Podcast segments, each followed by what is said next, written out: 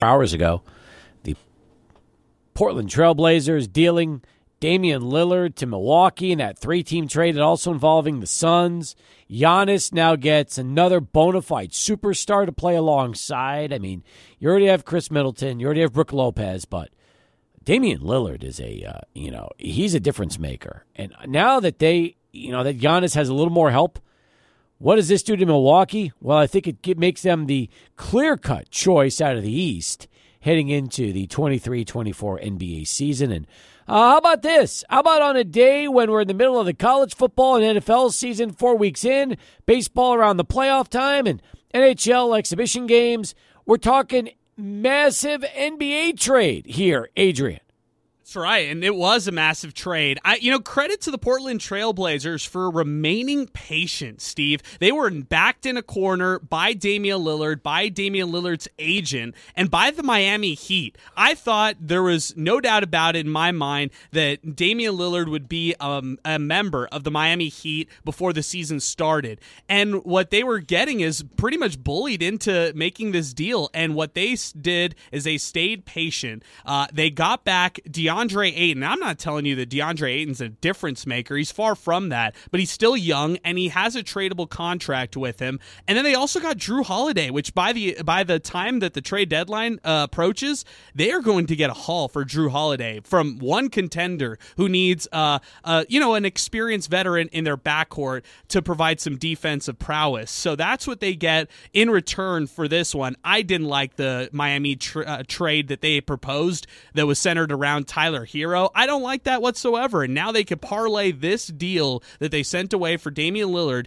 into more deals in the future. So for Portland, they get a major win on this. For Milwaukee, catapulting right up to the top of the Eastern Conference. Yep. Um, Boston got worse over the offseason. They lost Marcus Smart, added Kristaps Porzingis, who is injury prone. You look at Miami, I don't think they necessarily upgraded, but maybe others could argue otherwise. And then uh, the 76ers, they, they're dealing with all that drama drama sure. that they had in the offseason with James Harden. So this is a big one for Milwaukee. You know what this reminds me of? This reminds me of the Donovan Mitchell trade to the Cavs one year later. Because everybody assumed that Donovan Mitchell was going to be dealt from the Jazz to the Knicks. It was a foregone conclusion. From New York, wanted to go home. Everybody was talking about it for months. And then all of a sudden, Utah throws a curve and deals Donovan Mitchell to the Cleveland Cavaliers. And then the Knicks, uh, they went ahead with plan B. And, you know, Cleveland and New York are kind of the same right now. I feel like both of those teams are kind of in the middle of the pack in the Eastern Conference. But this for Milwaukee is a monster. It's an absolute monster because, again, when you look at the Bucks, who were projected at the top of the division, la- the, the conference last year, and now you've essentially upgraded from Jrue Holiday to Damian Lillard, that's a massive upgrade. Now, uh, the bigger question is going to be following this trade. Um, do you give Malik Beasley the shooting guard role? What do you do in terms of that? Because originally Grayson Allen was your starting shooting guard and Jrue Holiday was your starting point guard. And since you made that trade, trading a lot of collateral for Damian Lillard, you got to put somebody in as uh, potentially your starting shooting guard. Yeah, that's a good point because now, I mean, Damian Lillard's reaped the benefits of being a part of great backcourts over his time uh, in Portland. Think about the CJ McCollum, Lillard tandem. That was an excellent combo. And even post uh, CJ McCollum, once he got traded, I felt like they put some nice pieces around Damian Lillard to at least compete early in the playoffs, not to make a run for the title. And that's what this Milwaukee team brings you right away a title contender, uh, you know on day one. And I think that's what uh, Damian Lillard will appreciate. Yeah, they lose depth in their backcourt, but uh, maybe they maybe they're okay with it since they're just so top heavy. The big key will be keeping Khris Middleton healthy. Yep. Uh, Pat Connaughton, I could see him being a running mate in the backcourt with uh, you know somebody like Damian Lillard. But yeah, they'll suffer a little bit in depth uh, when it comes to their point guards. Five years ago, Beasley was averaging twenty a game, and I feel like he's been around forever, but he's only twenty six. I mean, that's crazy. Guy's been in the league now a long time, and he's only 26 years of age. Which, if you think about it, in the old days, when you graduated from college and you went into the NBA, you were 22 years old. So this would make you like four years in the league, but not Beasley. Again, here's somebody that came into the NBA Wow. In the 2016 2017 season.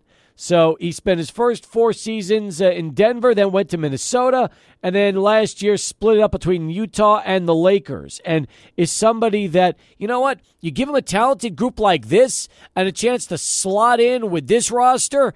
I mean, Malik Beasley could be back to a 15 point a game guy. Yeah, I remember the Minnesota uh, push when they made they qualified for the play in in 2022. Uh, Malik Beasley was playing relevant minutes for that team, and he was starting a lot of games for them too. So you know he's somebody who immediately brings experience. I liked him a lot in Utah. Didn't like him with the Lakers, but the Lakers asked too much from him, and he was asked to be a shooter when he might not necessarily be that bona fide shooter uh, that you can rely on right off the bat. Although he's a 37 uh, percent career three point shooter, so that's what the Bucks will get. They're supplementing uh, Grayson Allen with Malik Beasley. I don't think that's much of a drop off. I don't either. Um, I think that uh, it's actually it could be better than you realize. It, it, really could. But point is, you get a superstar in Damian Lillard. Now you have two superstars playing on the same club, and that'll be so interesting to see what Lillard will do to Giannis. And now the key is stay healthy.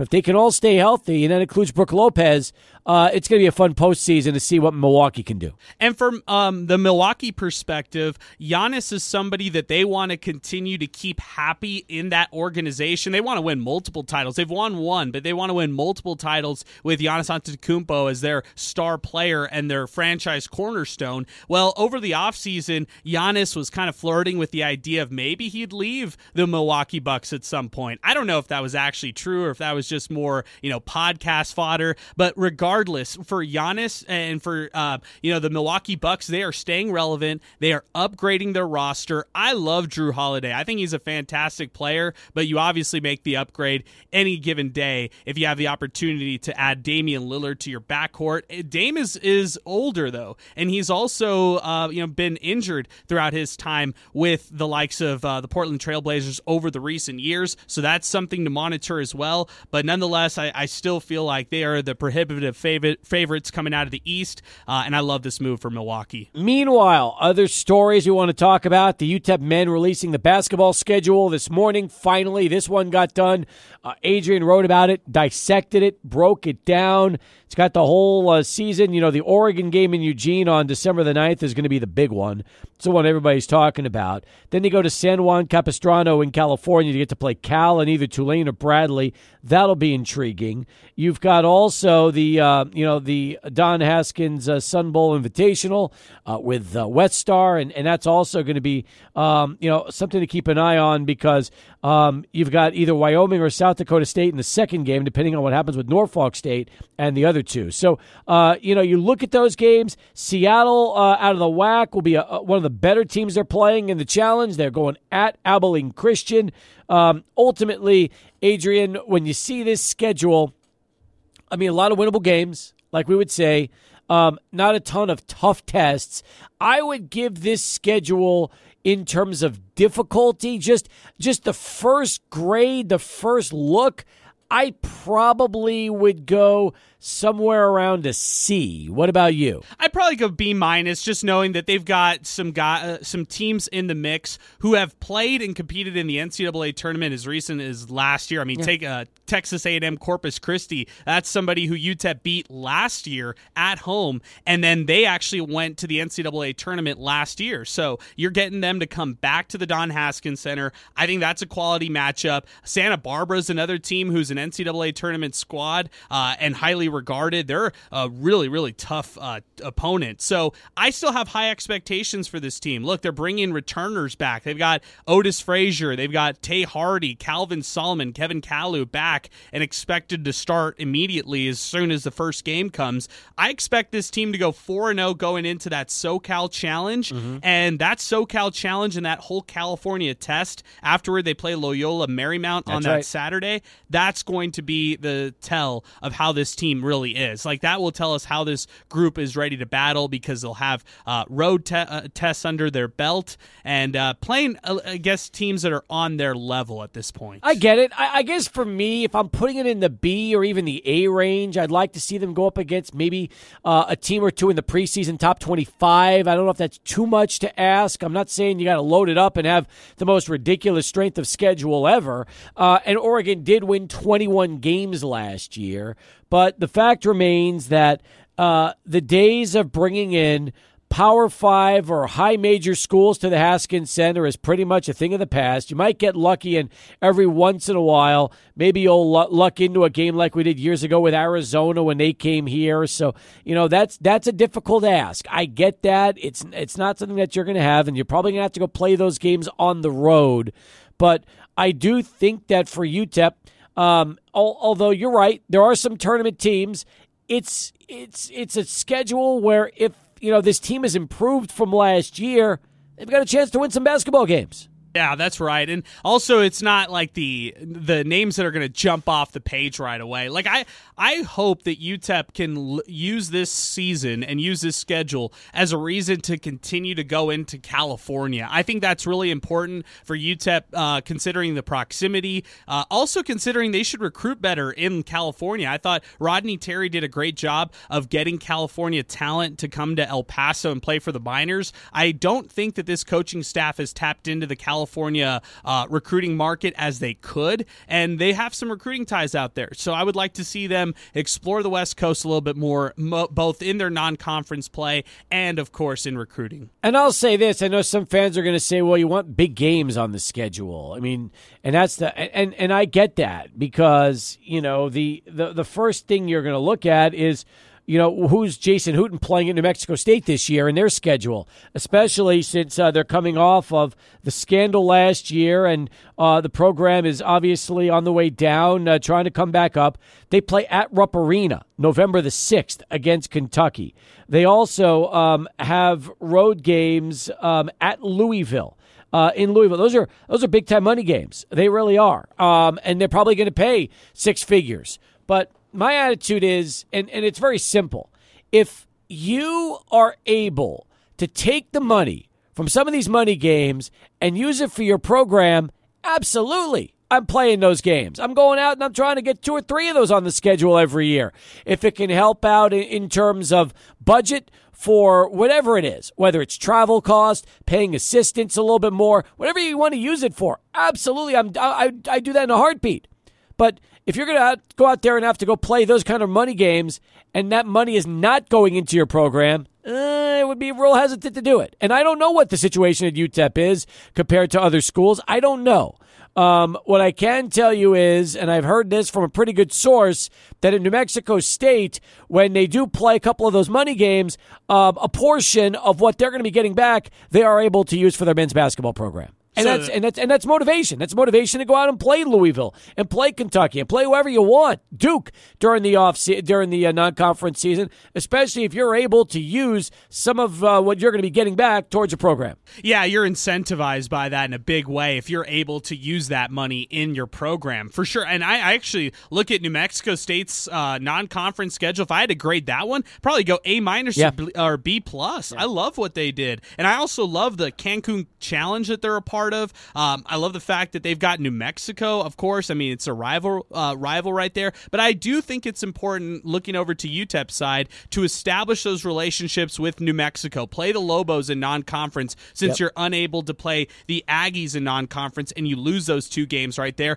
And also continue to be part of most uh, of these like invitationals or these tournaments. Those are really important to be a part of if you're a men's basketball team out there. Uh, not just for games to try to win under your belt, but for exposure. That's a really good thing for things like recruiting and, and to tell people and players in the future, hey, look, you could come here and be a part of these different matchups, which are quality, uh, um, you know, matchups that we have for you. So yeah, I when I compare the two, I think New Mexico State has a really difficult schedule as well. Uh, I would also say that um, in the future, when it comes to the miners, I do hope that they, um, you know, incorporate more of those money games, those marquee matchups, because fans love those. They they are are they're going to be, of course, watching that Oregon game, and that's the one that everybody's talking about today. I get it, and I agree with you to a certain point. Like, if you're going to play multiple money games and you get to use some of that money towards your program, hundred percent agree. I don't know if that's the case at UTEP. I, I, I don't. I know I know the situation in New Mexico State.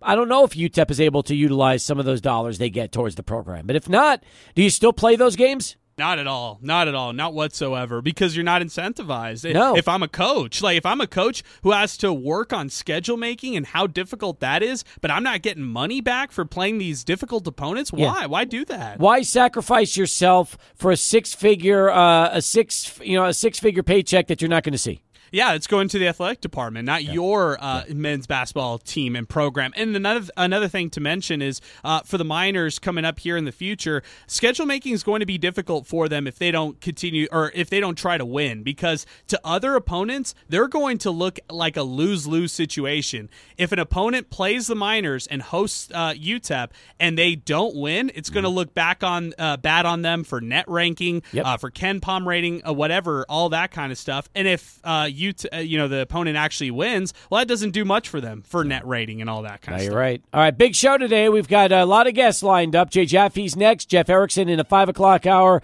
and Gaylon White's got a brand new book for all you high school football fans. You're going to want to hear that story. One of our old friends will be joining us on the program today with Gaylon White. First, though, let's head it out to Charlie One. He has traffic update number one. Okay, Steven. All right, back here on Sports Talk as we continue 22 past the hour right now. It's time to talk a little baseball and beer as we get ready for the ra- the end of the season, the postseason right around the corner with this man, Jay Jaffe, who joins us uh, from fangraphs.com, including his latest piece. Mike Trout is probably staying in Anaheim. Well, um, you know, Jay, let's begin with that because it's a great way to start things off. Um, injuries have been an issue uh, the last couple of seasons for Mike Trout, who for the majority of his career had never gotten hurt. And then all of a sudden, once he started getting hurt, could never stay healthy. So as we, we begin with Trout, how difficult do you think it will be for the Angels to try to unload him? And are there any teams out there that would even risk the type of collateral it would take to bring in the superstar?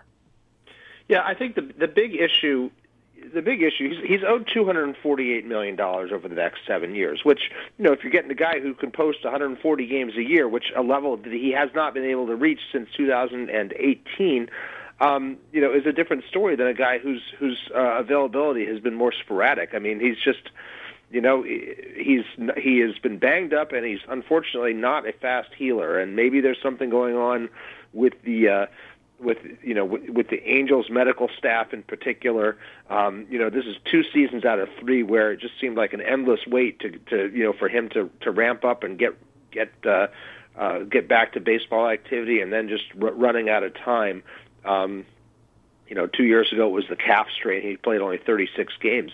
Um, when you've got a situation like that, I mean, all the Angels are really going to get out of this if they trade him uh, is is salary relief, unless uh, you know, unless they're willing to write a huge check uh, to you know to, to whoever gets him.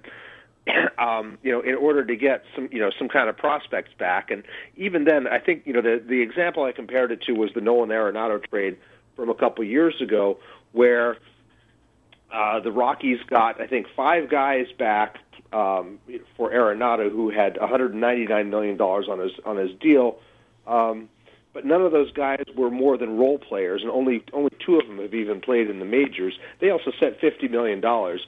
You're going to have to spend spend probably double that in order to get anything that's really going to move the needle uh, in terms of the direction of the Angels franchise.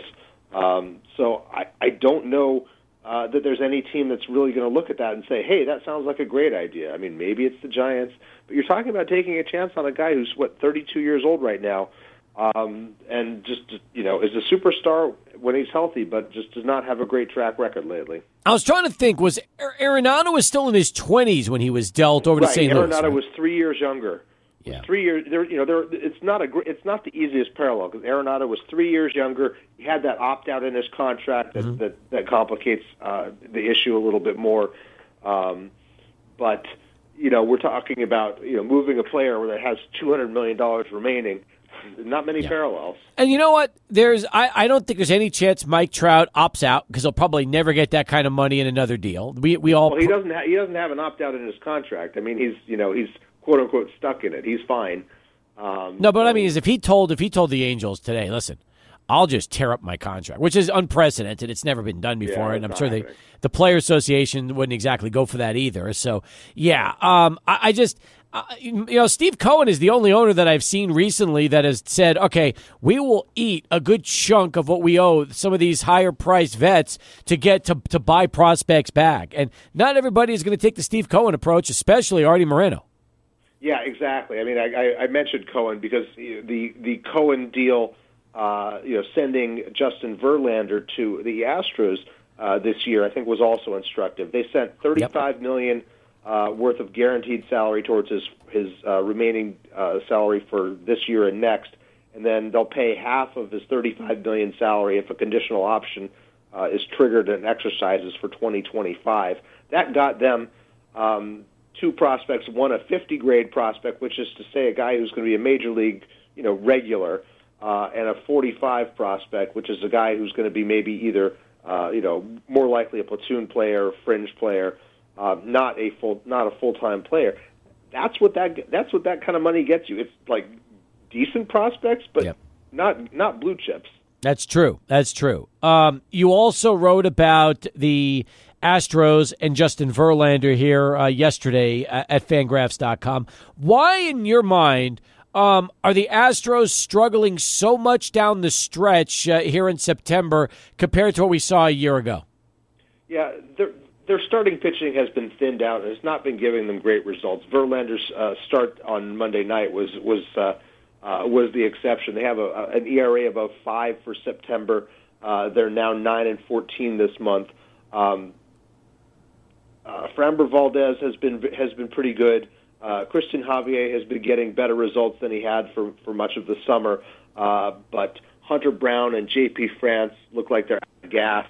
Um, and uh, you know this is a team that lost uh, three pitchers, uh, three th- three potential starting pitchers: Lance McCullers uh, and Luis Garcia, both for the season, and and Jose Urquidy for about half the season. Yep. Uh, and he's now in the bullpen and just not not really up to starting. So um, they just don't have the depth that they've usually had, and, and getting Verlander at least gave them somebody to head the rotation. But you know, I think they're feeling the impact of those deep runs uh, in recent postseasons. It's a lot of extra innings piled on these guys, and, and I think the wear uh, is showing. Jay Jaffe with us here on Sports Talk as we continue. Um, a couple of uh, individuals are going to be retiring here shortly, and, and are going to have some big legacies in terms of uh, their impact on the game. Let's talk first about uh, Tito Francona, who will be uh, calling it quits after nearly 2,000 wins uh, as manager of the Guardians. When you uh, look at Francona and his legacy as manager, where do you rank him?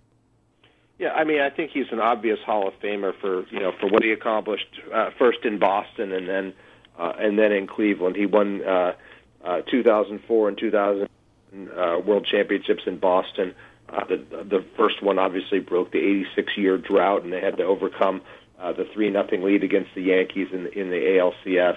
Um, you know, he presided over over a golden era of of baseball in, in you know in, in in Boston, and then he came to Cleveland and uh, instantly raised the bar there. And the the the, uh, uh, the Indians and now the Guardians have been, you know, I think generally contending teams. I mean, they've had they have off years here and there, but the the expectation is is is something you know higher than that, and they came very close to winning their first World Series since 1948 in uh, uh, 2016, and and uh, um, he's worked very well within that organization, and um, unfortunately uh, his health issues are, are such that uh, he can't continue. But I think he's a pretty obvious Hall of Famer.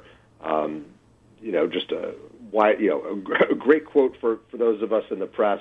Um, just a, a, a strong leader who who get, generally has gotten the most out of his players. We'll talk about another retirement coming up that also could possibly end up in Cooperstown. We'll get Jay Jaffe's thoughts on that. Plus, of course, uh, reflecting on the great uh, Brooks Robinson as we continue. But first, uh, let's get right back to Adrian and this bottom of the hour Sports Center update.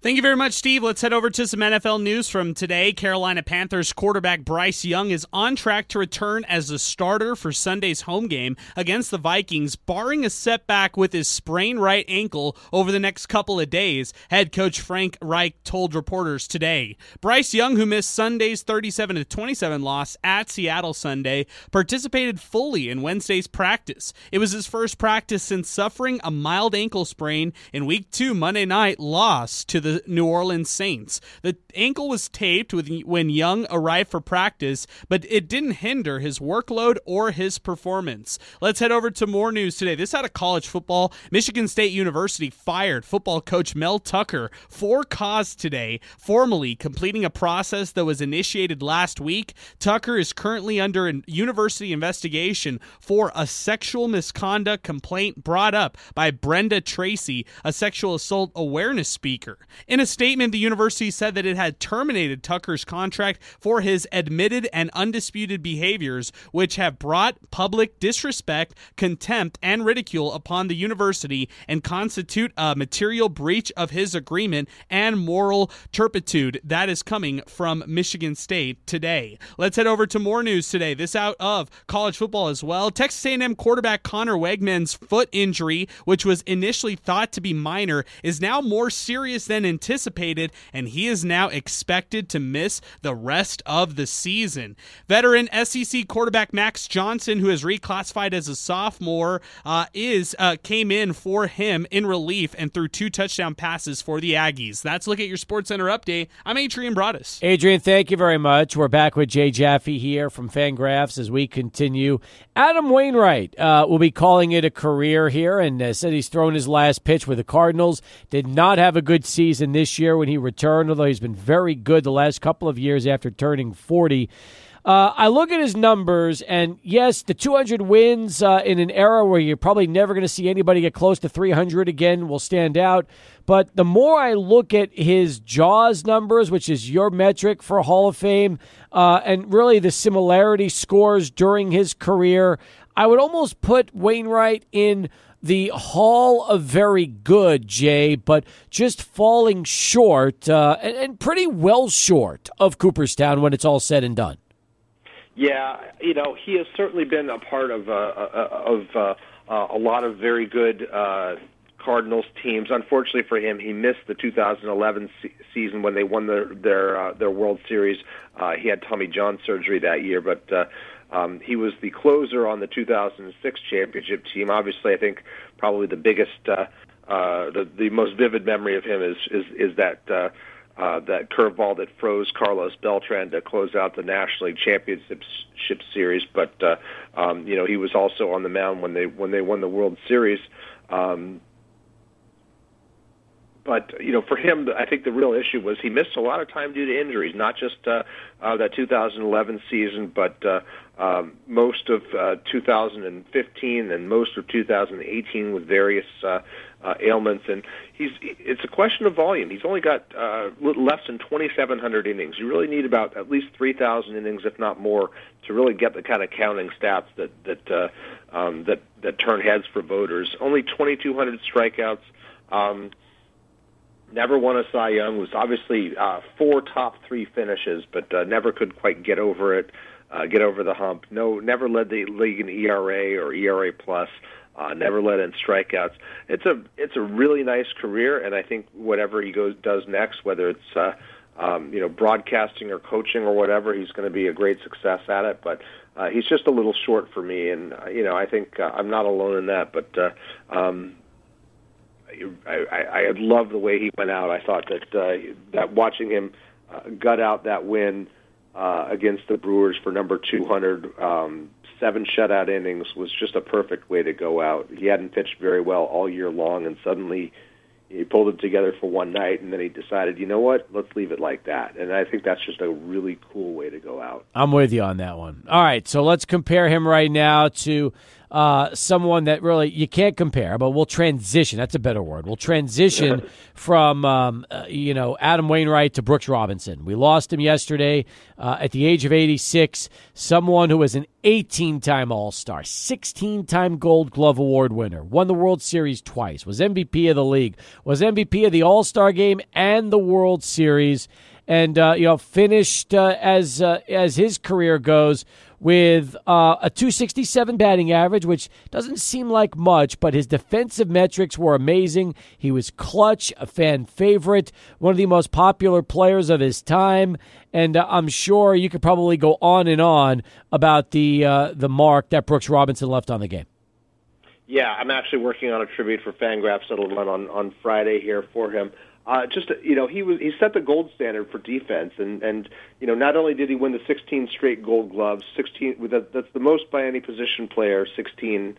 Um, two pitchers have uh, one has 16, Jim Kaat, one has 18, Greg Maddux, but not not really the same. You can't really compare them. Um, but what's interesting is you know you've got the perception, and then you've got the fielding metrics, which which put him as the number one third baseman as well. Um, you know, it's it's it's uh, it's gratifying when the visuals and the numbers line up. It certainly helps sell sell my stuff. Um, you know, for I was too young to to to have seen Robinson's career, but I saw endless footage of him, especially from that 1970 World Series uh, against the Reds, where he was the MVP of the series. He just dominated uh, on defense, uh, making play after play, diving stops. Uh, moving into foul territory, long arcing and accurate throws um, you know, really captured the imagination, and I think kind of put third base defense on the map for a lot of us as as being that's that's where you watch. And to this day, you know, and I think this goes back to me watching Graig Nettles in the 1978 World Series. It's the third baseman I want to look at. I want to watch the, the Arenados, the Scott Rolens, the Machados.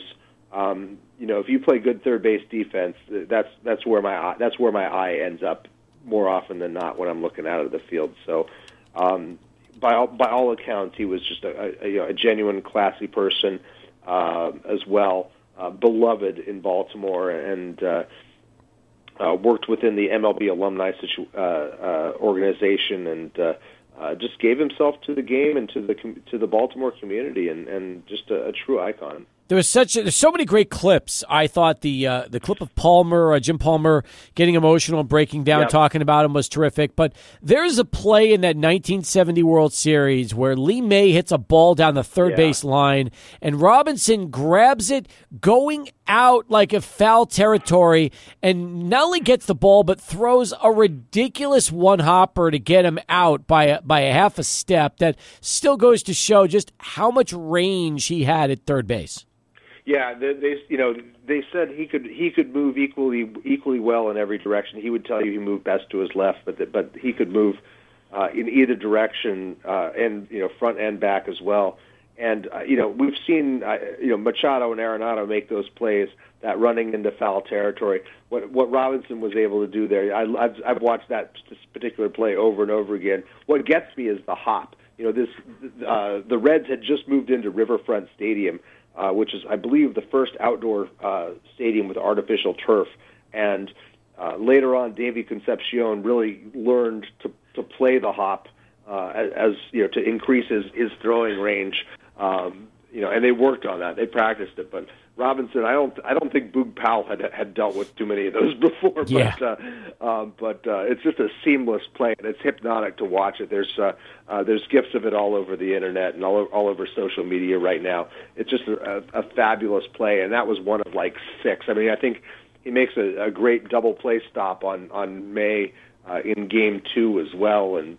Um, Sparky Anderson said, you know, if, if if you hit him a paper plate, he'd throw it. He'd throw me out right now uh, after the series was just totally in. You know, he was living rent free in the Reds' head at that point. I love it. Before I get your beer pick of the week, and I look forward to seeing that tribute tomorrow at Fangraphs on uh, the great Brooks Robinson. Christopher Carrillo uh, has this question for you. It's a two-parter. Part one, Jay, do you see the Dodgers winning the World Series with the pitching staff that they have? And then part two, do you think uh, Shohei Ohtani will be a Dodger will be in Dodger blue next season? Um, I think the Dodgers have a kind of an uphill battle because their starting pitching is just absolutely shot. I mean, you know, Clayton Kershaw's been wobbly, uh, impressive when available, but you know they've had him on a, a lengthened schedule between starts and only going five innings, um, and you know they've lost Julio Urias, um, uh, and Gonsolin, uh, so they're going to be wobbling through. We're probably going to see a bullpen game, uh, you know, in through in each turn uh, of the rotation. So I don't know if I don't know if they have the pitching to do it this year. Um, then again, you you know the Braves are a powerhouse team, but even their starting pitching is um, you know is kind of banged up. It looks like they're going to lose Charlie Morton uh, for at least the first round. Um, so you know, I guess it's possible they get through. I mean, uh, but I I don't see them winning the World Series with that pitching staff. Although it would be, you know, it, it would be something else baseball wise if they did uh, compared to the strength of, of, of years past when they had much better starting pitching, but but but couldn't close the deal. Um, as for Ohtani, I would put him as probably. Uh, I would put the Dodgers as probably his most likely destination. Um, but I do think that you know there will there will be pause given the given the the uh, the elbow situation because the Dodgers really do need starting pitching um, with uh, uh, Urias gone, and we don't even know whether Clayton Kershaw is going to be back next year. Yep. Um, they've got uh, some young starters who have potential, um, but they're going to need some arms, and and uh, if Ohtani can't pitch next year, maybe that uh, alters the calculus a little. Good So, stuff. We'll see. Appreciate you, Christopher. Thank you so much for those questions today for Jay. Let's wrap it up. Beer pick of the week. What would you like to profile, Jay? Okay, well, it's fresh hop season, and so when I saw Threes uh, Brewing, my my pals here in Brooklyn advertising their fresh hop ale, uh, I got on it and got a couple of four packs. This one's called Origin Story. Uh, it's their 2023 Harvest Ale. Uh, it comes in at six percent ABV. Um, it's not an IPA. It's it's just a, it's just an ale. Uh, really nice, uh, medium body. Um, hints of melon and, and tangerine for me. Uh, I really liked it. I'm going back for more. It's uh, just a really lovely, uh, well balanced beer. Good stuff as always. Jay, we'll talk to you next week. Appreciate the time. All right, sounds great, Steve. Thanks. Jay Jaffe, folks, as we continue. Back with more sports talk. And by the way, uh, waiting for those Journey Toto tickets, we'll do another mashup. I'm going to make it a little tougher today, but we'll give you a chance to win here as Sports Talk continues. Songs on the clips in long formats coming out of breaks. Ah. You think that'll help people out a little bit? Maybe, maybe so. If you have them in your library, you might even have them. I don't even know. Check it out. The boss called. Nice job. Check it out. I like that. Uh, the boss called during the break. I was out of the office. I, I out of my studio. I missed the call, but I guarantee if he's driving on the phone and he heard, driving uh, and he's listening on his radios and heard that clip, he's probably like, "What are you doing? Seriously, what are you doing to people?" it's, it's like it's crazy. Uh, here they are. Five Journey songs. We need them all for you to be uh, a winner to go see him next March uh, at the Pan Am Center.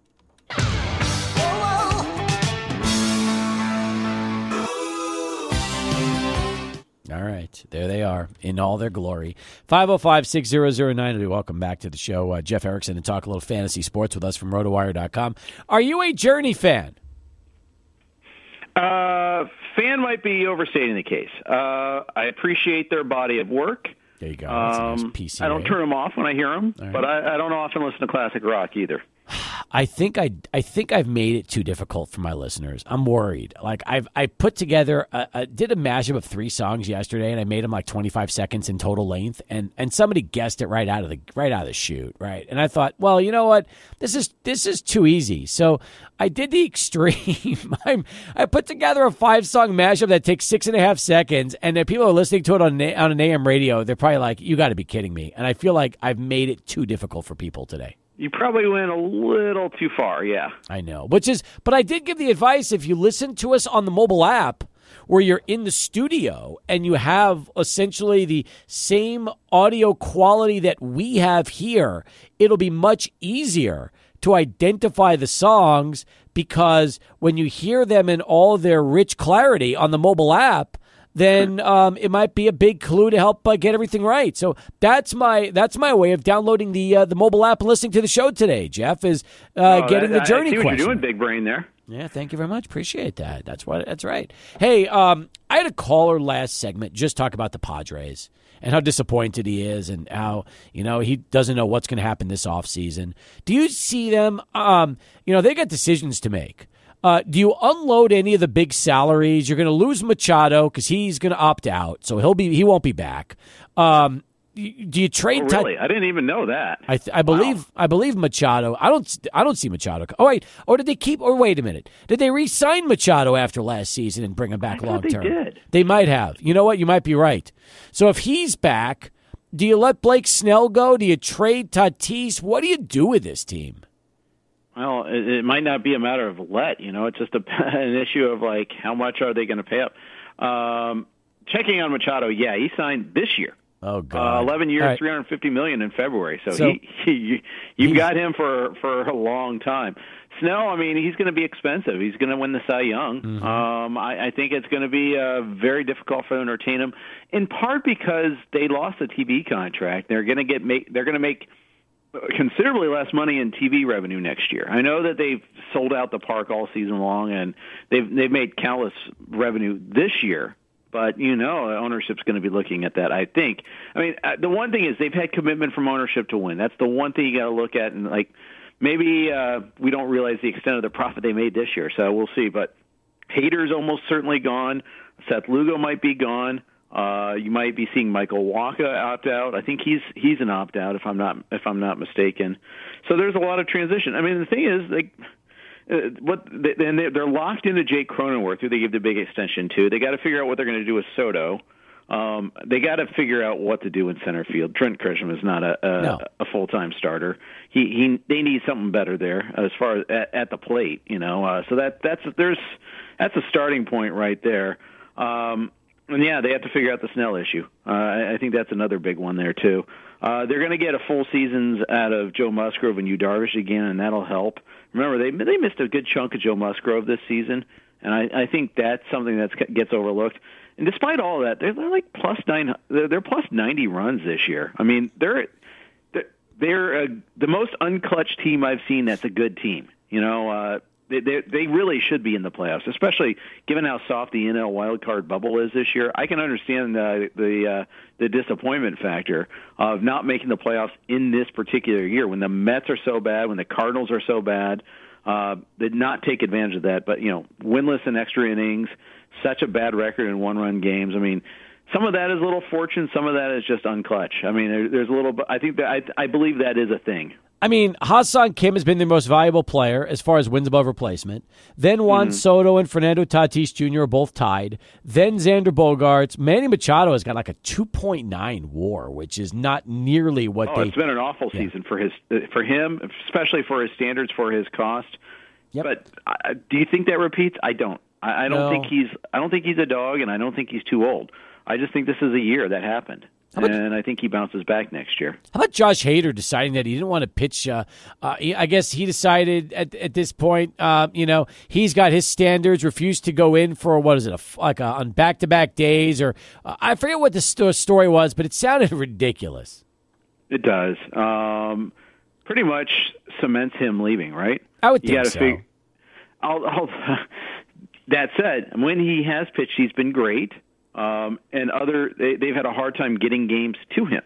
That's been a real problem uh, all season long. I mean, they traded for uh, they traded for Barlow. Um, that you know, Barlow hasn't pitched in you know he, he pitched over the weekend. I guess he and he wasn't very good on on Saturday. I guess it was got the loss there. That was one of those helped cement the season, and he hasn't been that great since coming over. Um, Suarez has had his moments, but he's also had his other moments. Yeah. Uh, and you know from there on, it, it's been a struggle. But you've seen teams like the Rays and the Orioles, and you know, just conjure bullpens out of thin air too. So it can be done that you can retool a bullpen pretty quickly. I just wonder if they're going to try to trade any of these big contracts during the offseason. That's what I'm going to be most interested in, especially if they decide to move Tatis. I don't think that happens, but I think Soto is the guy that gets moved because he's approaching free agency. I think I, I think you, I think Tatis sticks around. I understand they're disenchanted with his, what he did a year ago. I don't think he's been a bad player this year. Maybe slightly below his standards, but that, that you know, I you know he will have the most trade currency just because he's young.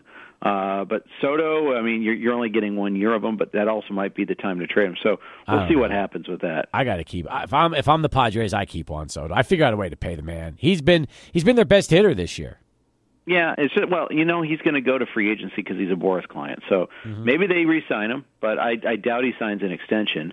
Um, I, I just think that it's most likely that you know, I, I think they probably try to get the band close to back together and retool and try to go for it again because I mean they're they've already got so much committed. No one no one's going to take Bogaerts' contract off of them, for instance. There, yeah. uh, I think they overpaid at the time and they knew it, but they thought that it was like the finishing touch on a very competitive roster. Um, I think they see that team as a team that's a contender and will probably go at go hard at winning again. I think that's the most likely thing, but I also think they're probably like out of the Ohtani sweepstakes, for instance, especially because mm-hmm. he can't pitch in 2024. That's a good point. All right, we'll come back more with Jeff as we continue here on Sports Talk. We'll switch it to fantasy football. If you've got questions, now's the time to send it in to us at 600 ESPN El Paso. But first, here he is, Adrian Broadus in Sports Center. Jeff Erickson from RotoWire.com. Um, I'm looking at your value meter. I did not expect Zach Moss to be doing this uh, after the first three weeks of the season at Indianapolis. Did you? No, uh, not at all. And it's like it's not it's legit. It's not like he's been like just driving through some wide open holes like bro- broken open by the Philly offensive line or something. He he's breaking tackles. I mean, he he looks good. He's catching passes. Scored on a wheel route. I mean, uh, this is who is this and what have he done with Zach Moss? Uh, but he looks great, and you know we're starting to you know we're not hearing a whole lot of rumblings though. It, when Jonathan Taylor comes back, I mean, you know he'll come back at some point, I guess. But Moss has been great, and uh, you know I think he'll do reasonably well against the Rams this week. I agree with you in that regard, and I, and I think he's a you know definitely uh, a top ten back. Um, Jerome Ford, did he impress you last week uh, as the starter for Cleveland? Yeah, I mean, we knew it was a bad running matchup against the Titans. You don't want to start your running backs against the Titans. At least you don't want to, you know, use them, you know, counting much on the running game. But he scored twice.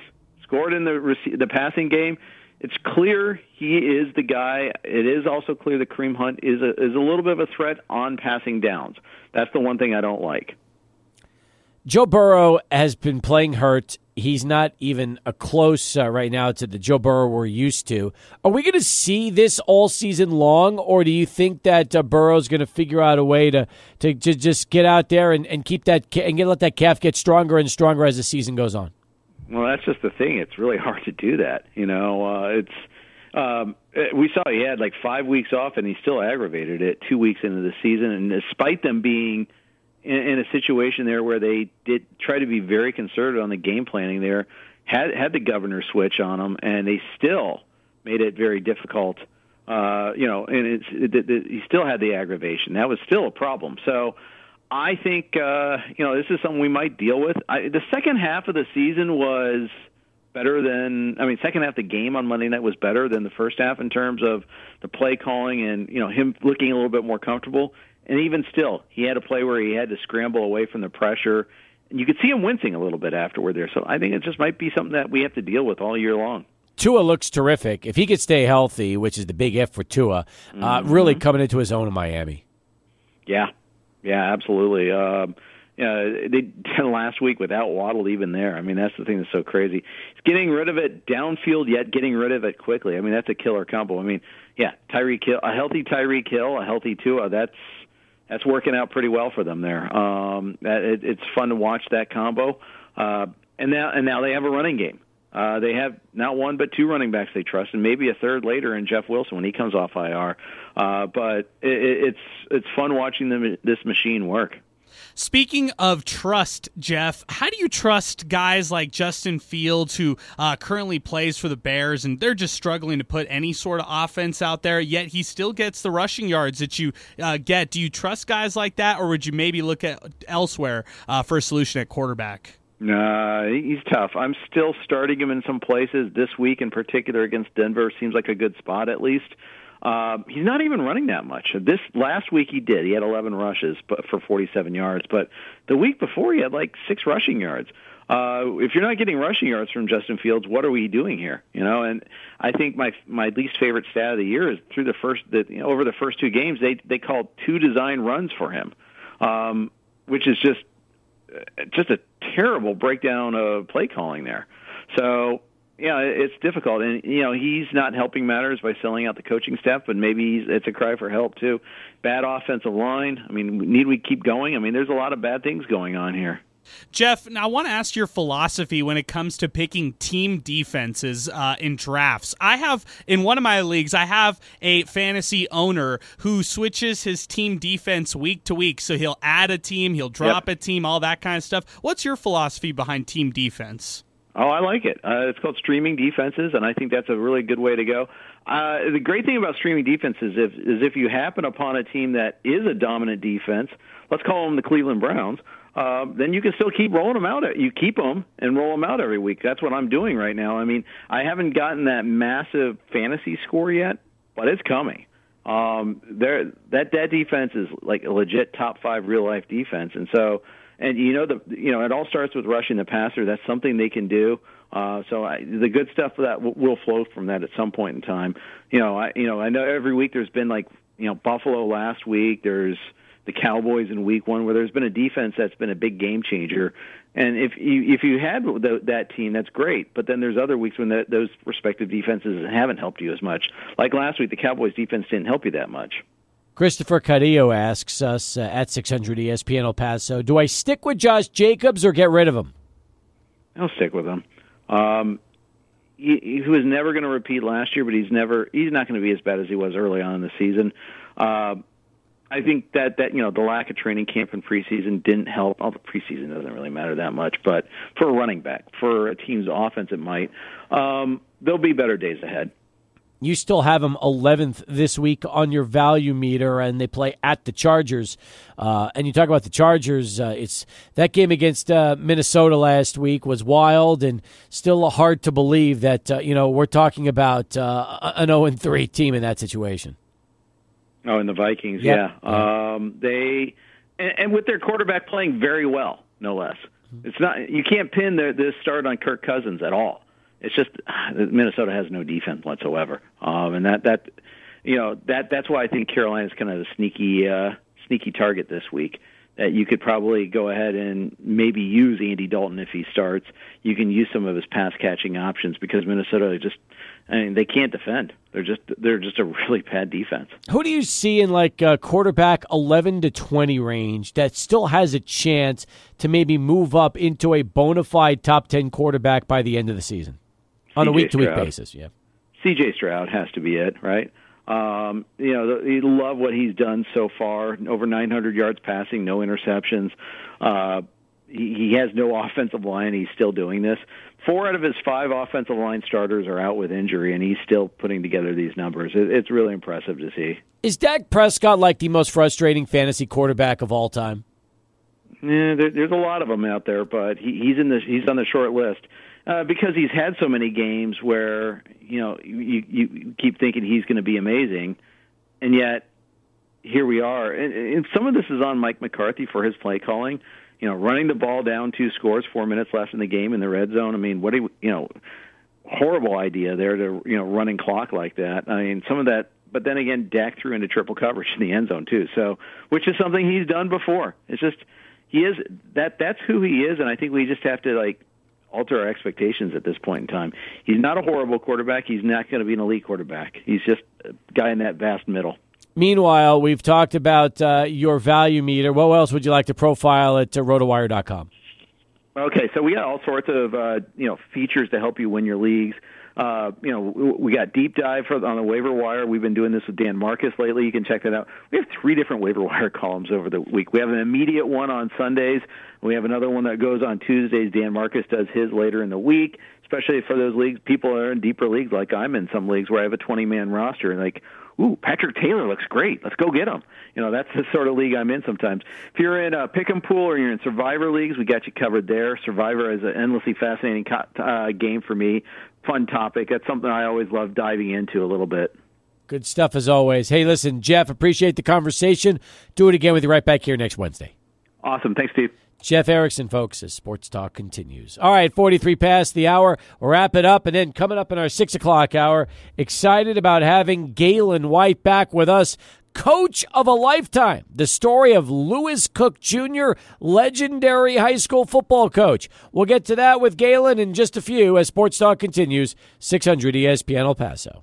Center, March the 21st of next year. It's a Thursday night. So, in order to win the tickets, and there is a backstory. Yesterday, I played three songs, 25 seconds in length. Adrian got it, told um, our Adrian that it was too easy. Like it was, he's a fan. It was simple. I said, "All right, I'll show you." So I put together this five song mashup that lasts a total of six and a half seconds. I made it a little tougher today. So far, we haven't had we haven't even had any guesses on this.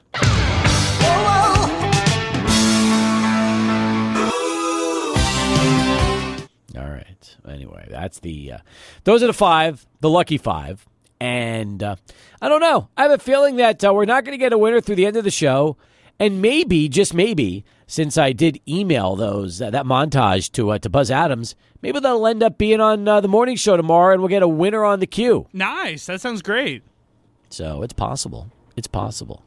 We will see how that goes uh, as we wrap up our number two of the program. Uh, good stuff uh, from uh, Jeff Erickson and uh, Jay Jaffe today. I, I really enjoyed uh, Jeff's thoughts on the Padres. I forgot that they locked up Manny Machado after he was rumored to be a free agent after the season. He had that great year last year and unfortunately signed the big contract. And as you see this sometimes, players sign a big contract and they, uh, they, they they struggle a little bit in that first year after the new deal. Right, I, I, it's the fresh new deal. You're playing for a deal, and then you kind of uh, don't necessarily have that big incentive to play as hard as you would if you're trying to play for a deal. I'd also say that I love the conversation about Josh Hader too. Mm-hmm. I mean, that was so cryptic, right? When he's telling reporters different things, you know he's on his way out, and it kind of makes you think: should they have traded him at the trade deadline? Well, they probably figured, you know, they were still they still wanted to stay in it and give him a shot, but uh, it's it hasn't paid off. The story behind it is this, uh, Adrian.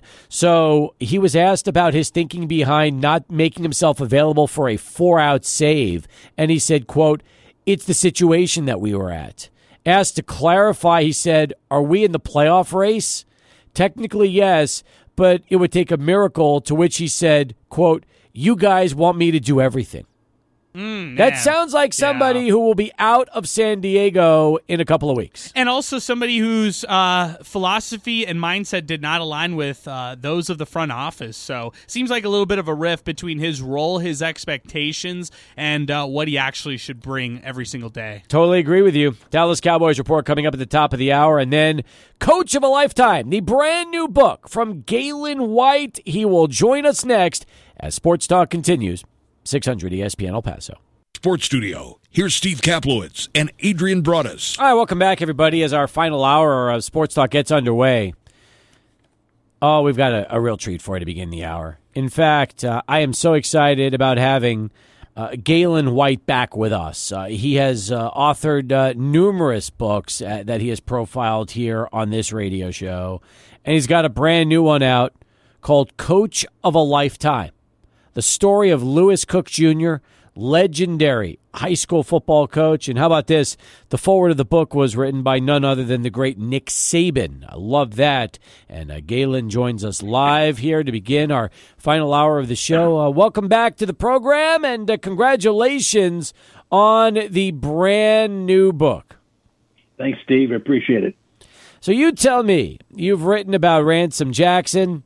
Um, you've written uh, the the best little baseball town in the world, accidental uh, big leaguer, and now here we go with coach of a lifetime. And I think Gaylon, what I love about your books more than anything is you always pick out subjects that are so overlooked in sports, but when you really dive into their story, it's a fascinating read.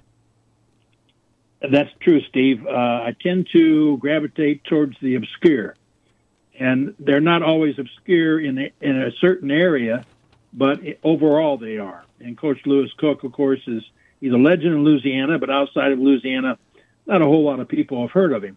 But uh, there is someone in El Paso, Bradley Del Pevedo, who's heard of Coach Cook, and and he calls him. Uh, he says, "When the good Lord made the perfect coach, He made Lewis Cook." So that's uh, the kind of uh, material that led me to write about Coach Lewis Cook of Notre Dame High School in Southwest Louisiana. Let's dig deeper into the answer that you just gave me. And you say you like to write about obscure individuals. Why is that, Galen? Why go obscure over someone that's maybe more well known?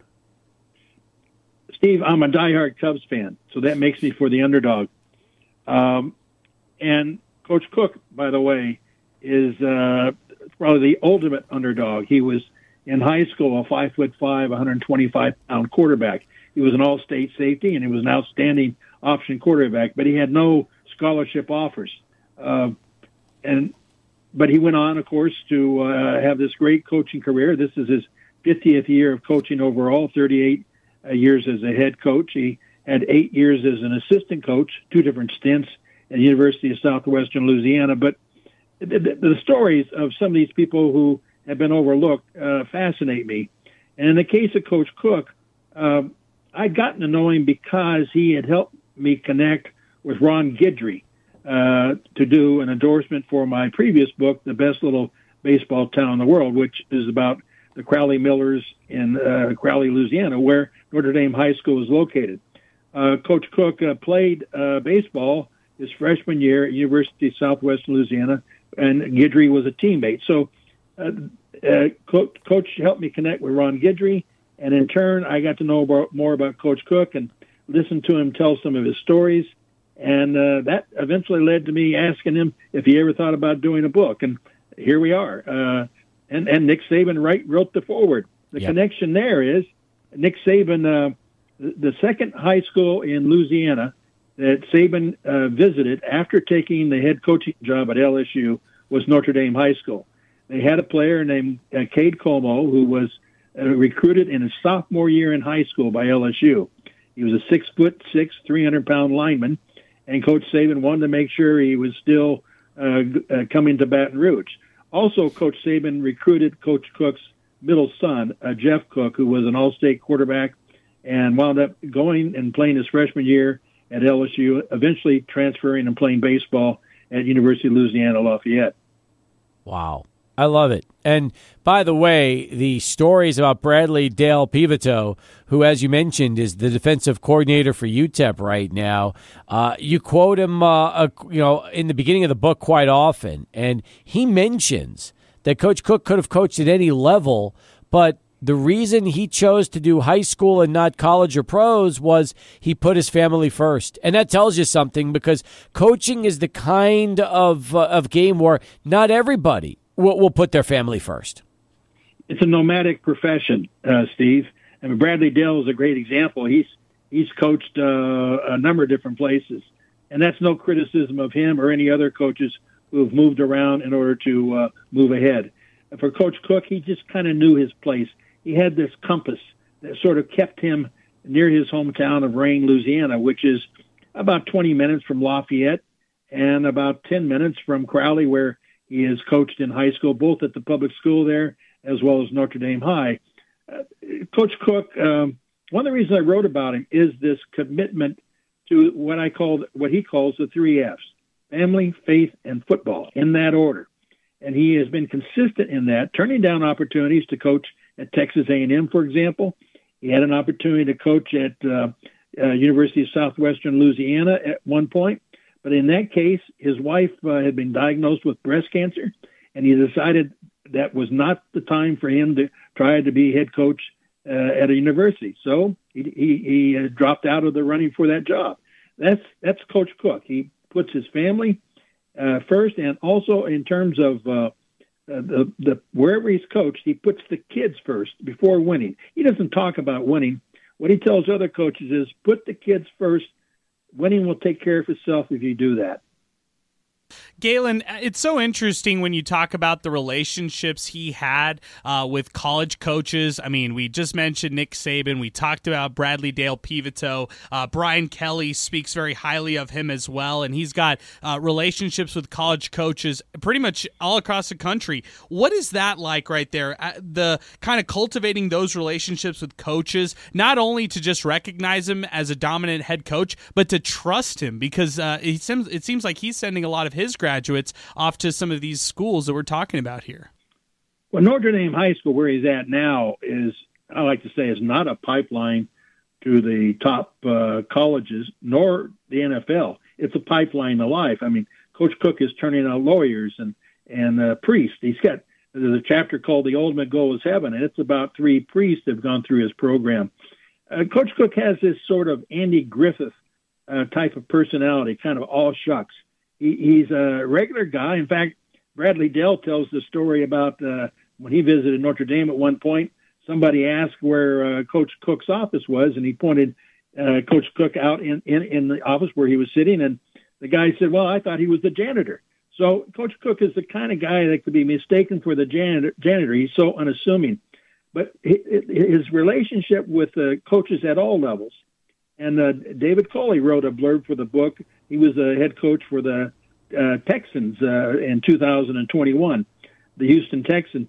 Uh, he he he is um, he's very good at X and O's, as as uh, Coach Saban says. He is as good at the X's and O's as any coach in football, but he's also a people person.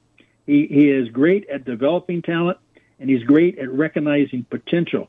He's had several players pass through his high school programs that other people uh, had warned him uh, and say, "Hey, uh, they're they're poisonous for your program." Coach Cook went ahead and gave him an opportunity. One of them was Wes Jacob, who went on to star at LSU. When Wes was in eighth grade, uh, the uh, junior high coach there called him up and said, "Don't let him near your program; he'll poison it." Well, Wes came on over to Crowley High School, uh, became an all all American high school football player, went on to star at LSU, and today he coaches with Coach Cook at Notre Dame. Wow. We're talking with uh, Gaylon White. Uh, the book is called Coach of a Lifetime The Story of Lewis Cook Jr., legendary high school football coach. Now, interestingly enough, Crowley is really where he broke through in his second season uh, with them in 1986. He won 10 games, his best ever season as coach, and still went on to coach uh, at Crowley uh, until 1997 uh, when he moved to Notre Dame and, and just started that crazy run over there. considering his beginning uh, as a coach uh, at Rayne High School, and the fact that he went two and eight his first season and never won more than seven games prior to that breakthrough season at Crowley in 1986. You know, sometimes coaches are, are out of jobs. Uh, you know, if they don't get it done in five or six years, and never get that opportunity to get back. So you look at what he was able to do and how really I guess the mid 80s launched him into what is truly uh, one of the great high school coaches that the game's ever seen.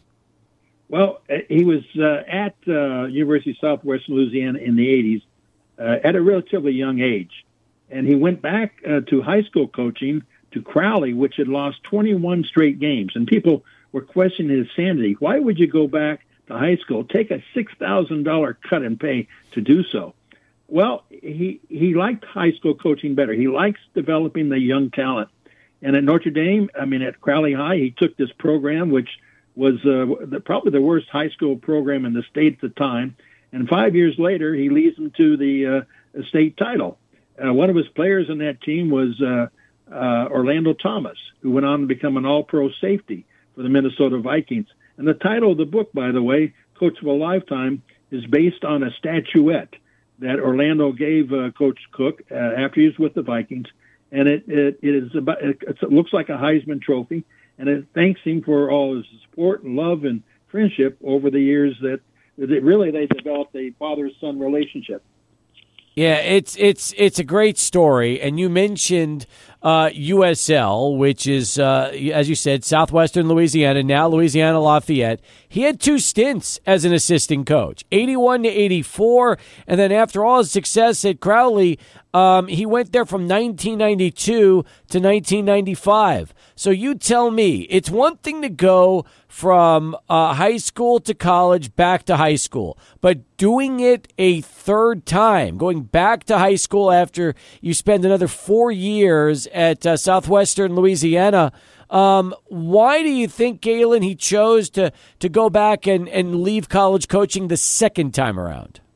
Well, what's amazing about that, when he left, he was coaching none other than Jake Delhomme, who went on to lead the Carolina Panthers through their first Super Bowl. And so Coach Cook was very critical in Jake Delhomme's career.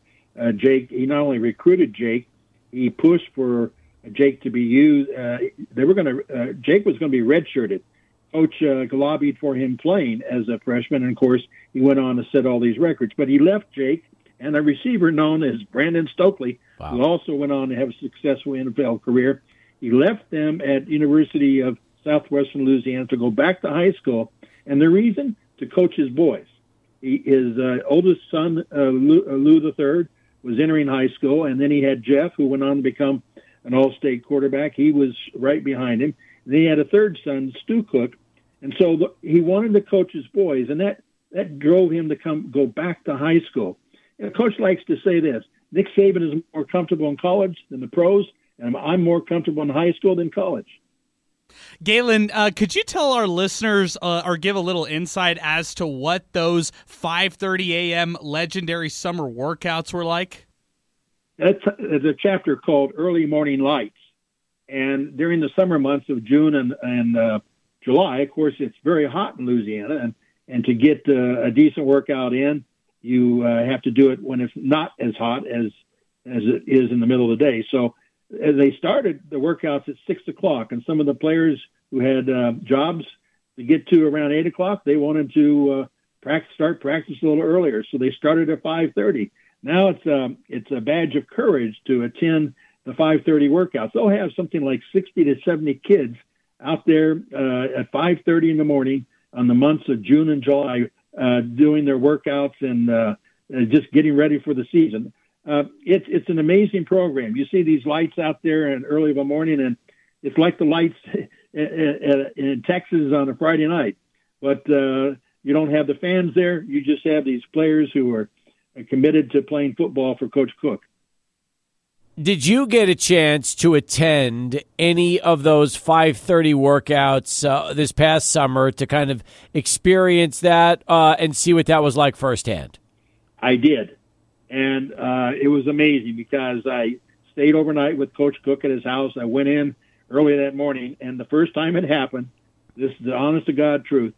Uh, he he goes in, turns on the computer, and that happened to be the morning where they reported Nick Saban had signed his latest contract.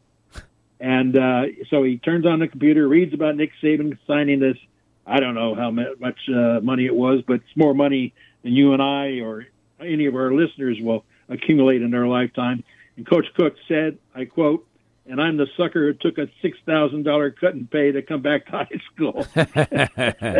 yep, exactly. He has a great sense of humor. Oh, that's awesome. That is awesome. Well, hang on, stick around with us. We're going to come back and we'll talk more with you about the book. Okay. Great, thank you. You got it. We'll keep things moving with uh, Gaylon White as Sports Talk rolls along. But first, out to Charlie One. Let's get this traffic update in. Right now, as we continue here on Sports Talk, Gaylon H. White, author, uh, friend of the show, has a brand new book out called Coach of a Lifetime The Story of Lewis Cook Jr., legendary high school football coach. Foreword by Nick Saban. If you are a high school fan, you're going to, if you're just a sports fan, it's a story you're going to want to read. Uh, just listening to what uh, Gaylon has given us for the first part of this hour, it's been terrific. Now, I know the book is on Amazon, but I love the fact that you were telling me that the book is also available at your website, uh, gaylonwhite.com, and you have a very good incentive to buy it on your website uh, rather than Amazon. Why don't you let our listeners know why? All proceeds from the sales of the book purchased uh, on my website, gaylonwhite.com, will go to a fund that Coach Cook is setting up for his non faculty coaches. These guys don't make much money, these are volunteer coaches and so coach uh, is wanting to uh, pay him a little bit more than he's able to right now, and he's using proceeds from the book to do that. That speaks to the kind of man that he is. I love that. I absolutely love that. So go to gaylonwhite.com. That's G A Y L O N white.com if you would like to get yourself a copy of Coach of a Lifetime. And while you're at it, are the other books there as well, Gaylon? Yes, they are. They're all there. Uh, unfortunately, those proceeds don't go to the Notre Dame program, but uh, uh, they help me, I guess, find these obscure stories. But uh, you know, Coach Cook is. Uh, I was told when I approached the publisher, who has done all my books, Rowman and Littlefield, I was told we've never done a book on a high school football coach. I, I accepted that as a challenge. I, intuitively, I knew there was a great story here. How great, I really didn't know. It took me uh, interviews with 118 different people to really affirm some things about Coach Cook. But uh, one of the things I realized in writing the book, Steve, is that the best coaches may well be at the high school level. Mm-hmm. They are developing this raw talent. I had someone tell me, and I thought a lot about it, and it's true. The coaches at the college and professional level, I'm not suggesting they don't do some development, but basically they're managing talent. They're managing that talent that they've, uh, if they're in college, they've recruited from the high school level. If they're in professional, they've drafted from the, the best players in college. So at the high school level, you're kind of taking what God gives you in your particular area and you're developing that talent. And when you think about it that way, the high school coaches are really overlooked. And Coach Cook, of course, was among them. He was overlooked as well. But it's it's uh, it's an appreciation for high school coaching that I didn't have before. Something else to bring up, and it's important to note this, is he's not coaching at the 4A level and he's not coaching at the 5A level. He's coaching at the 2A level, which is some of the smallest high schools you're going to find uh, around the country and especially in the state of Louisiana, which uh, makes it even more challenging because you might not be dealing with uh, tons and tons of potential Division One prospects like some of the other larger uh, high schools. You're absolutely correct, and he's not in the New Orleans area where a lot of the talent in Louisiana is. He's uh, he's in a rural area near Lafayette, Louisiana. He is coaching the sons of rice and crawfish farmers.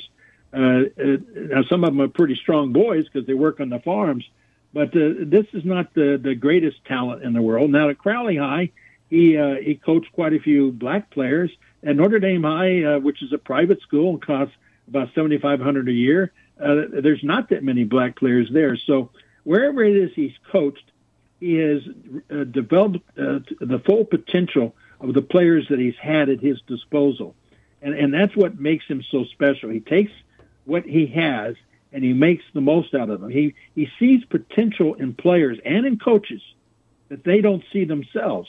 Uh, when he joined uh, Crowley High School, the previous coach had told him to get rid of the coaching staff. None of them were any good. Well, he kept most of them.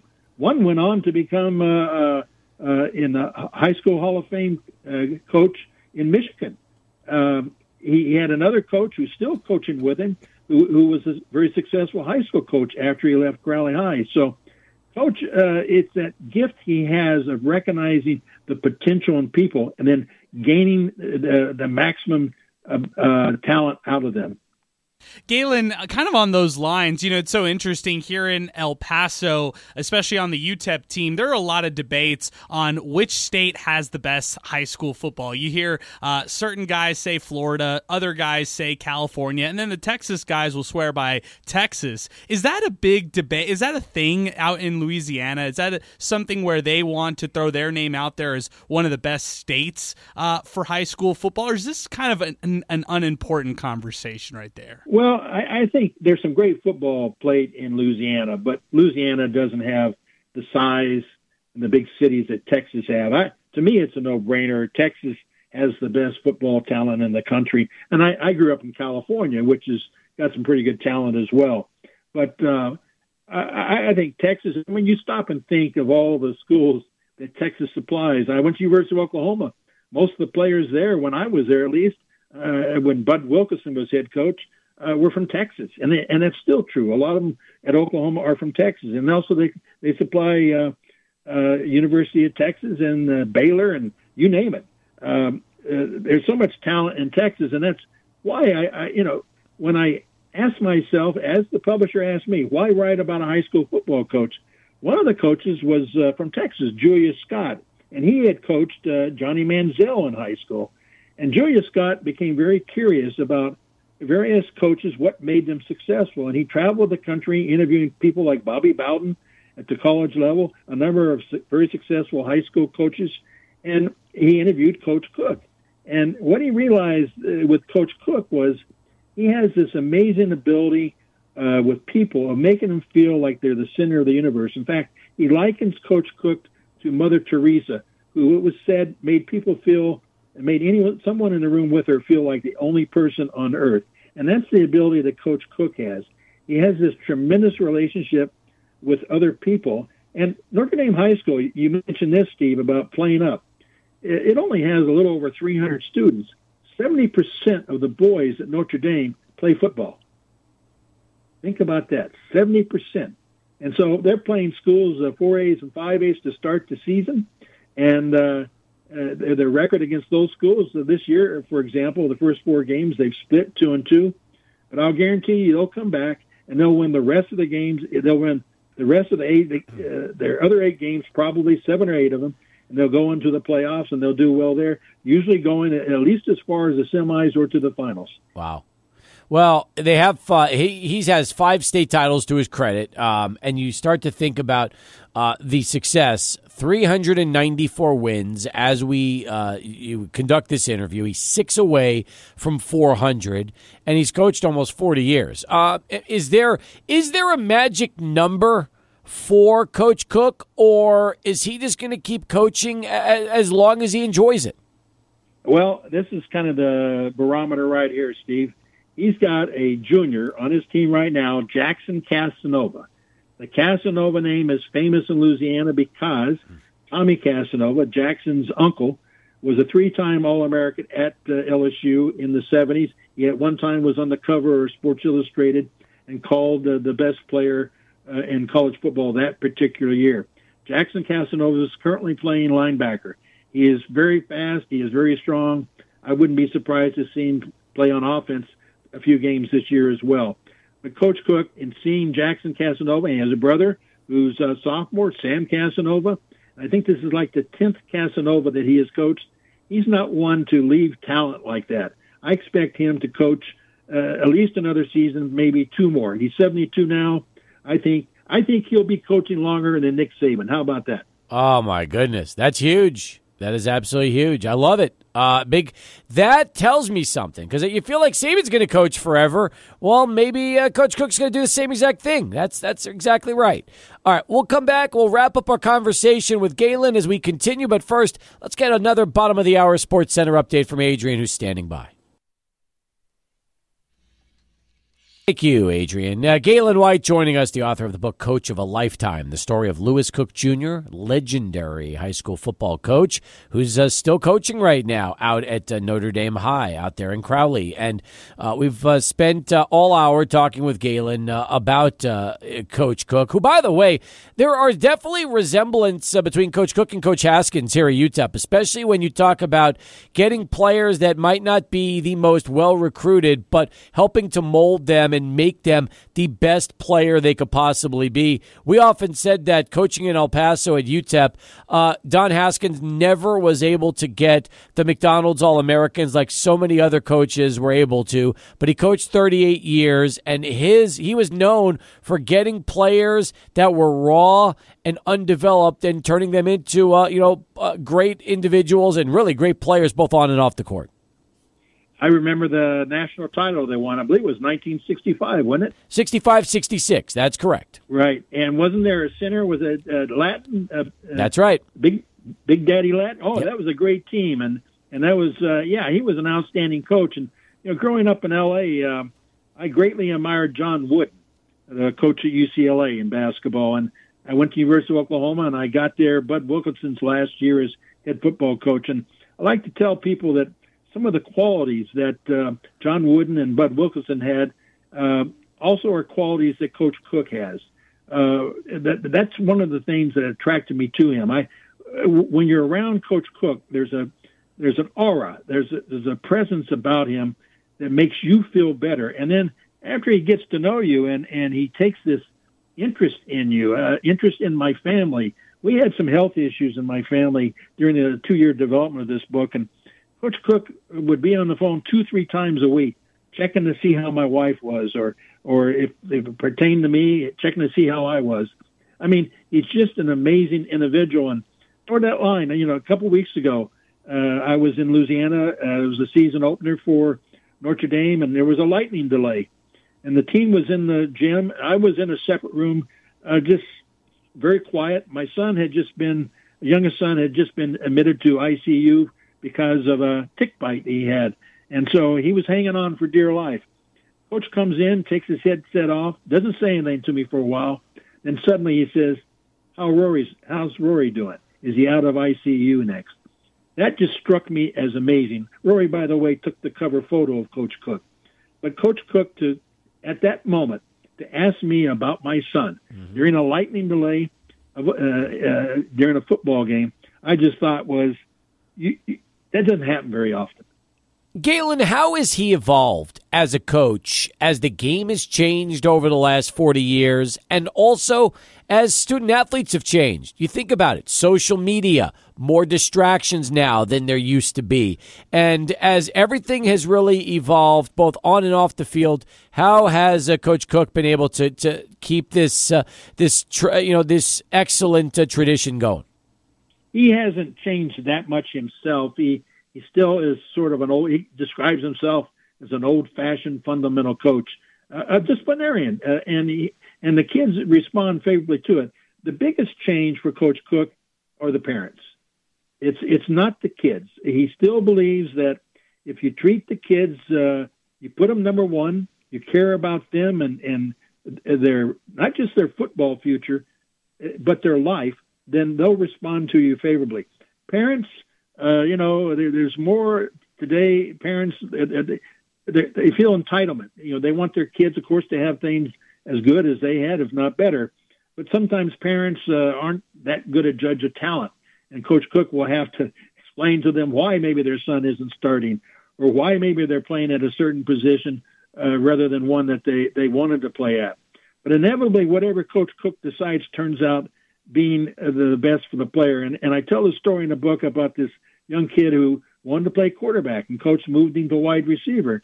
The kid wasn't happy about it, but coach talked him, uh, told him, he says, "Look, someday you're going to make a difference in the big game for us," and that ha- that was true.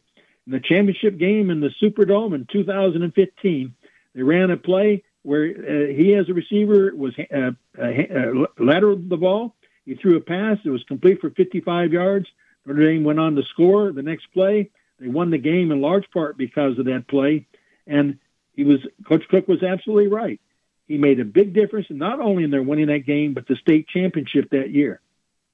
Gaylon, I want to ask you what those perfect seasons look like. Four perfect seasons uh, over the last 26 years at Notre Dame. What is that kind of like when you have those that kind of success? And I know, of course, he's only lost 25 regular season games during that span, but uh, specifically those perfect seasons, how how magical are those right there? Well, it's really amazing because the only state titles they won at Notre Dame have been when they had a perfect season. And so, and, and and that's a perfect season, including the non-district play where they're playing much larger schools. Uh, in recent years, uh, I don't believe Notre Dame has had quite the talent they had in earlier years, and also there's been some changes in, uh, you know, the, the organization of the, uh, football there in Louisiana, which has had some impact on that. But uh, it, he he is consistent in the way he approaches the game, and you know he also learns like when he first went to Notre Dame, he realized that they weren't going to win unless they changed their approach to conditioning. And they brought in a strength and conditioning coach to really change things, uh, make them quicker, uh, make them stronger. And they've uh, they've uh, it's been an ongoing development. Coach isn't afraid to change uh, at any point in, uh, in his in his career. He, he has often gone back to the drawing board and done things uh, differently. The other thing that he does that uh, that I think makes him unique as a coach, he believes in passing it on to somebody else. That's one of his favorite phrases. The knowledge he has, and that's one of the reasons we did this book. He wanted to pass on his experience and his knowledge to someone else. He invites other coaches to come watch his practices. He has nothing to hide. He has something to share. He wants to raise the level of coaching, whether it's at the college level, high school level. He wants to raise it up to the highest possible level by sharing what experience and information that he has. Let me give out the uh, website again. It's uh, gaylonwhite.com. That's gaylonwhite.com. In fact, when you go to the website and you scroll down a little bit, you'll be able to see a video that accompanies the book talks about one of the players on Notre Dame High School, Michael Goss Jr., and there's a video there uh, that's called "The Spelling Bee Champ." Uh, more vignettes uh, will be put up on the website to help uh, really support the book, Coach of a Lifetime, which you can buy on Gaylon's website at uh, gaylonwhite.com.